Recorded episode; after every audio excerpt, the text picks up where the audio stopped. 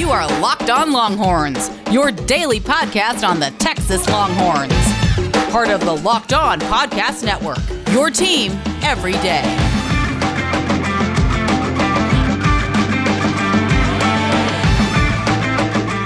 All right, welcome to the Tuesday edition of the Locked On Longhorns podcast. I'm your host, Patrick Kahn. Follow me on Twitter at Pat Sports Guy. You can follow the show Locked On Horns on Twitter today. I have Ari Temkin of the Big 12 radio show on Sirius XM channel 84 joining me. Ari, thanks for thanks for hopping on. Uh seems like there's a lot to talk about in the in the world of Texas Longhorn athletics. No, nothing going on. What are you talking about? Yeah. I mean other than other than ducking your Kansas Jayhawks in football. well, they don't want a piece of that, you know? I mean, yeah, right. I mean, they held Texas Tech to 16 points. right after a near win against Tech. By the way, they were 27 and a half point underdogs, Kansas. So I consider the three point loss a win. That goes in the win column. It goes in the yeah, so moral victory Twitter for Ari Temkin. Oh or, yeah, easily. Kansas Easy. Kansas alum. uh, well, Bet MGM has Texas favored by 29 and a half. Are you are you gonna are you going to take Kansas to cover if they play this game? Uh, no, no, no. I would have taken before the season started. I would have said in the Big Twelve games, I'll take them to cover against one team, and that's the team that they played last week. Texas Tech. Yeah. uh, it's it's it's rough. It's rough. Um, but I wanted to talk. We I had Josh Neighbors on yesterday, and we talked a little bit about the Urban Meyer situation, um, and then we talked about some of the takeaways from the Kansas State game, and I'll get your thoughts on that in a minute. But let, let's start with Urban Meyer situation. Um, I mean, it's pretty much a dead in the water now. But do do you buy the uh, health concern issues? I mean, I'm not saying that he doesn't have them. Uh, do you think it was more health concerns or the fact that he couldn't put together a staff with the guys that he wanted? You know, that's a good that's a good question. I would imagine so health concerns are the main reason, right? That's that's what we're hearing. Mm-hmm. But yet those health concerns were there and have been there. So it's not like this is something new that suddenly sparked up that all of a sudden he's like, "Oh, I should worry more about this." So certainly that makes it seem like what you're alluding to is probably more accurate where you know, he just he did the research and found out that maybe these aren't the you know the coaches the act uh, whatever it is i think he he he there was something more than just health. So i agree with you there. I don't know what it is. Maybe it was coaches but at the end of the day it's not like the the, the health thing thing just started up. He had to know you know how, how he was feeling relative to that and had to have an idea of how his family felt relative to that. So yeah i think it's just a easy excuse for him perhaps which is you know belying the truth Right. And I mean, something that we thought might pop up, you know, maybe maybe it was Shelley Meyer who's been pretty adamant about him not returning to coaching. Uh, you know, so that, that's not surprising. Right. However, the other two jobs that we have heard that Urban Meyer would return to outside of Texas was USC and, in Notre Dame. And Notre Dame, uh, Brian Kelly's there, obviously. Uh, but there have been coaching rumors about him possibly looking at the NFL. Uh, if either one of those jobs were to open up and Urban Meyer was to take one, does that then spring up some red flags about Texas? That yeah, one of the yeah one of the one one of the top coaches on the market, you know, you could say essentially he's on the market. I mean, he he said that he he obviously was open because open to returning because he entertained the idea. Uh, but you know what what does that say about Texas if he was to take one of these other two programs? I mean, is it that nobody wants to deal with these boosters? Is it you know is it the fact that uh, they don't like the fact that maybe they're entertaining the idea with Tom Herman still employed? I mean, what what do you make of it? No, I mean, I think if he were to return, let's say that Clay Helton is fired at USC and and you know, Urban Meyer does take over that role, that would speak very negatively to the Texas program. Um, because then it's you know about more than health, right? Then it is mm-hmm. about something more specific about the program itself, about boosters, about fans' expectations. I mean, he went on Fox and basically brought up how unrealistic fans' expectations are for these top level programs, which seems fairly absurd when focused in on Michigan and Texas in particular, because I don't think expectations for those two programs to be consistent, you know, title contenders is that outrageous or outlandish. Um, especially Michigan, given that that's like one of the top programs in the country in terms of all-time wins. So yeah, I mean it, it's um, I don't think it has anything to do with, well, they're looking at her. I don't think he was upset they were looking at him when Tom Herman's still employed because um, he, he was certainly one advocating for Tom Herman to no longer be employed. I mean, he was very uh, outward in his thoughts on Herman as a coach and, and this particular program and not developing players. I mean, he said that multiple times throughout Fox's coverage. So, yeah, I mean, you, he talked about uh, at length. He talked about the infrastructure, right? How's your how's your recruiting?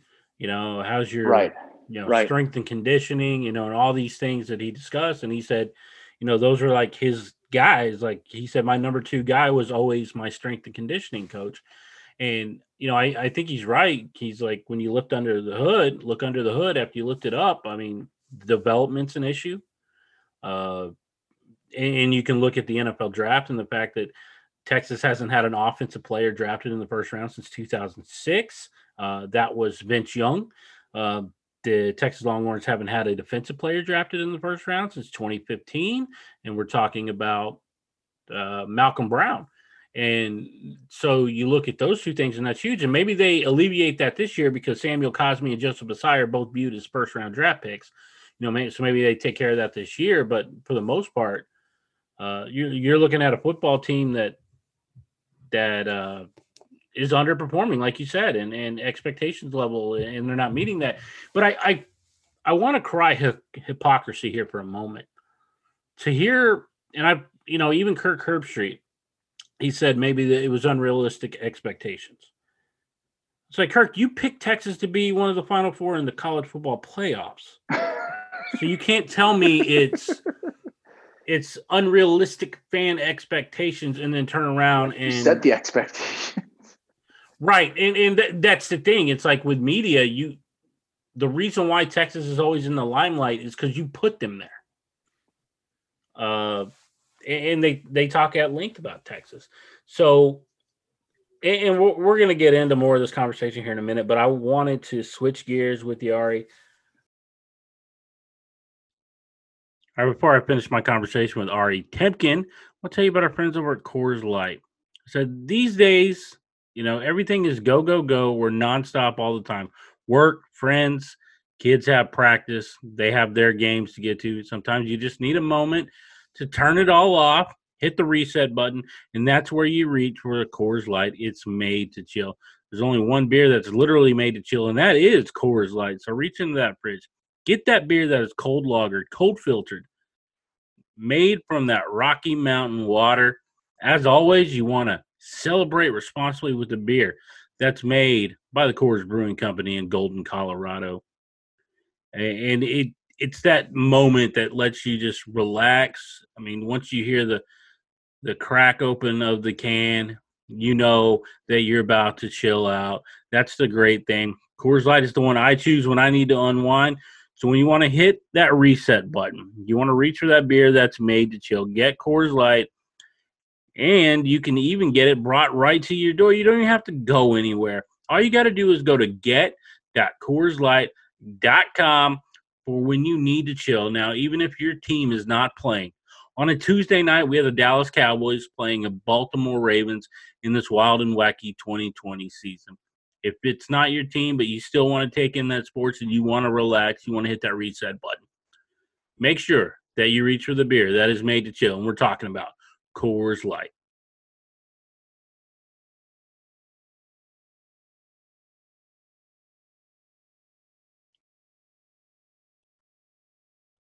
All right, we're going to talk a little bit of basketball uh, with Ari Temkin about the Texas Longhorns team and get his thoughts. But make sure that you tune in on Wednesday's show we're going to start the prep work talking a little bit about Kansas, uh, what's going on there. Is that game going to happen uh, with the COVID issues on the Texas side? And, and maybe some what we're looking for. Make sure you're checking out tomorrow's show, Wednesday, Locked On Longhorns, wherever you get your podcast. And make sure you tune in each and every day, but to, but definitely on Wednesday as we get you ready for Texas, Kansas. All right, but let's finish up our conversation. Uh, talk some hoops with Ari Temkin. Texas hoops isn't something over. that it is quite the switch over. It, it's kind of interesting, and I wanted to get your thoughts on it. The Shaka Smart was under heat last year, much like Tom Herman. And I think the pandemic actually saved him from being fired. Yes. And so now you come in with a, a, a new season where he has his entire team from last year, plus, oh, by the way, the number one player in Texas, top 10 in the country, and Greg Brown. Oh, what are your early thoughts? You know, they're sitting at four and one. They lost a nail biter to Villanova, who's a top 15 program. What are your initial thoughts looking at this basketball team? Yeah, I mean, I think the first thing that stands out is how horribly inconsistent this team was the last couple of years, where they'd win a game like against North Carolina and then lose to, you know, North Carolina A and T. You know, it was just just no consistency where they would beat bad beat good teams and lose to bad teams pretty consistently. And so I think you know first five games of the season, and you have sort of an expectation of, okay, I know what what to expect from this team, and that like that is huge when you at least have an idea of what the limitations are, what the expectations are on a game to game basis. You know that's way better than just not knowing, having wild swings of well they play bad against bad teams and play really good against good teams. You know that was sort of the issues that they had been dealing with. And look, I mean, they played a game. They were going to play a game in the Big 12 tournament that was going to be probably decides Shaka Smart's fate. If they had beaten Tech, they probably get into the tournament, and therefore Shaka's still their coach. If they don't, I think there's a good chance they're looking for a new head coach. So you're right. I think the pandemic really saved his job, and in many ways, you can look so positively back on that because you know they they do return this exact team. They bring in a really talented player in Greg Brown, as you mentioned. So like this is the best crack that Shaka Smart has at being successful and winning a tournament game, which he obviously has not done since coming to 40 acres. Yeah, absolutely. You're right. I mean, he did win the um, the NIT tournament, but you're right. As far as success in the NCAA tournament, we haven't seen that yet. So my big question is, if you could point to a couple of players on this basketball team right now who you think are contributing to their success there's two that I have in mind, and, and guys that I don't think get enough love. Uh, but I kind of want to wanted to hear who kind of couple players that you you look at and say they're these guys are the reason why they're doing so well. Well, I mean, you got to start with Greg Brown, right? Um, mm-hmm. You know, I mean, to me, that's a huge piece to it. Um, you know, I mean, there's guys you can single out in their backcourt too. I mean, that, I think that's what makes this team so good from the start is they've got really good depth in their backcourt. Um, I mean, Matt Coleman obviously is, you know, just, I mean, he's taking over games at the game winner against, uh, was it North Carolina? North he Carolina. that game winning, yeah, mm-hmm. against North Carolina, that game winning shot. Um, and I, I mean, I, will tell you a guy that I think is extremely underappreciated, and that would be Jericho Sims. And we saw this guy really emerge last year. He kind of came on strong. He's not going to be your focal point, but he's a guy that can, you know, protect the glass, can can block shots, you know can kind of be active for you as you you you know you you have uh, big bodies in the middle, and I think he can take a lot of the pressure off of Greg Brown to have to bang with some of the big bodies inside. I think that's a huge piece. Of like, all right, you know, you've got a big man that he's got to go up against and put Jericho Sims on him. That takes some of the pressure off of Greg Brown. So, I, you know, I, I think Jericho Sims and Greg Brown are two guys because they've got great depth in their backcourt. Coleman, Arami, and Jones, and Andrew, you know, Kai and Andrew Jones, as far as Jones and Jones. But uh, I think you know, Greg Brown and, and, and, Jericho Sims can make this team a little bit different. Uh, and, and Sims can take some of the pressure off of Greg Brown in terms of having to defend some of the big bodies inside that they're going to see throughout the course of this year. You know, one name that I like to bring up is my energy guy. I'm talking about Brock Cunningham. I mean, he's he's a scrappy uh he's as scrappy a player as I can remember watching in recent years, especially at Texas. Um, like how much how much does he mean to this this basketball team that he you know with his ability to dive on the floor he's going to get you an extra possession here and there and and when you talk about close games against a north carolina against a davidson against you know uh against a villanova uh those those possessions can really be the difference in a in a game where you win or lose. No i totally. I mean you need a player like him on your team you know? Um, last year, he was so huge, you know, because he kind of emerged out of nowhere last year and became a guy that can at times sit down, knock down some pretty big threes for you. And I thought that was, you know, that was a huge piece to to them last year. He's he's got to improve his three point shooting. I don't think he was very consistent at it, but there were games where it's like, oh, okay, he, at least he can help you stretch the floor a little bit. And I think that's, you know, beyond the other things, you know, loose balls, scrappy, playing defense you know, knock it, being able to knock down three pointers consistently is going to be a huge piece to him too, because he just extends their three point shooting. Where last year they just didn't have much of it. Now this year they they seem to have an abundance of it. Yeah, and Jase Febres isn't even back yet, which is arguably their best three best three point shooter. Yep, yep. Um, you know he's streaky, but you know when he's on, he's on, and, and he's deadly from three. Uh, the other guy that I wanted to bring up was Kai Jones because I kind of feel like you know he's kind of been the forgotten man with Greg Brown coming in now, but you know he can come in, he can play the four, he can play the five, and and much like Cunningham, to me he's a high energy guy. He's your high flyer in the transition game. I mean, we've seen several times where he'll catch an alley oop dunk, and you know it just he brings the energy to that basketball team. And you know in basketball, I think energy is almost as important as anything uh, that you can't quantify on the floor. I mean, when when you have a guy like that who's who's catching those lobs and making plays for you and, and being a banger inside, uh, that helps just as much as the guys outside shooting threes or or or driving to the paint, driving into the paint.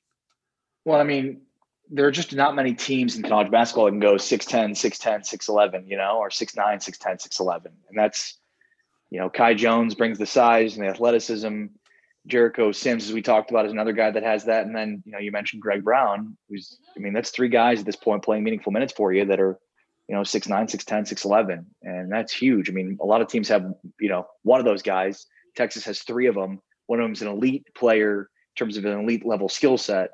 But you're right. I mean, Kai Jones has kind of been the forgotten man.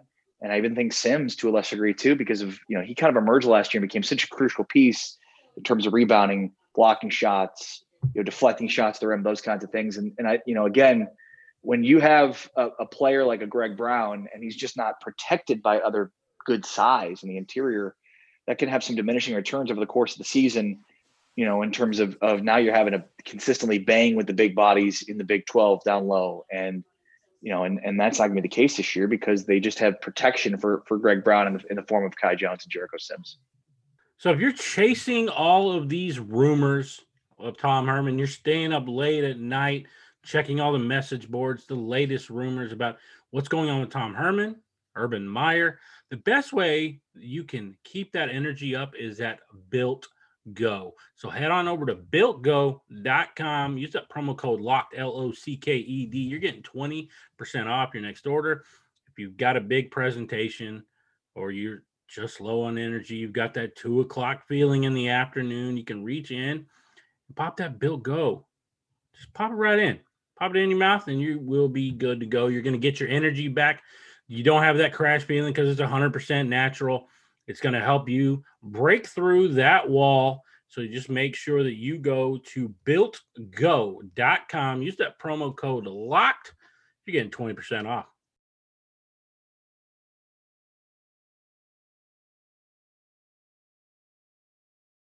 Yeah, the rim protector is definitely key, uh, and that's really what Jericho Sims is. Uh, so the the latest KenPom rankings that I saw I had Texas at number four. They wow. had four Big Twelve teams in the top ten. Uh, talking about West Virginia, Texas Tech, Baylor, uh, Kansas.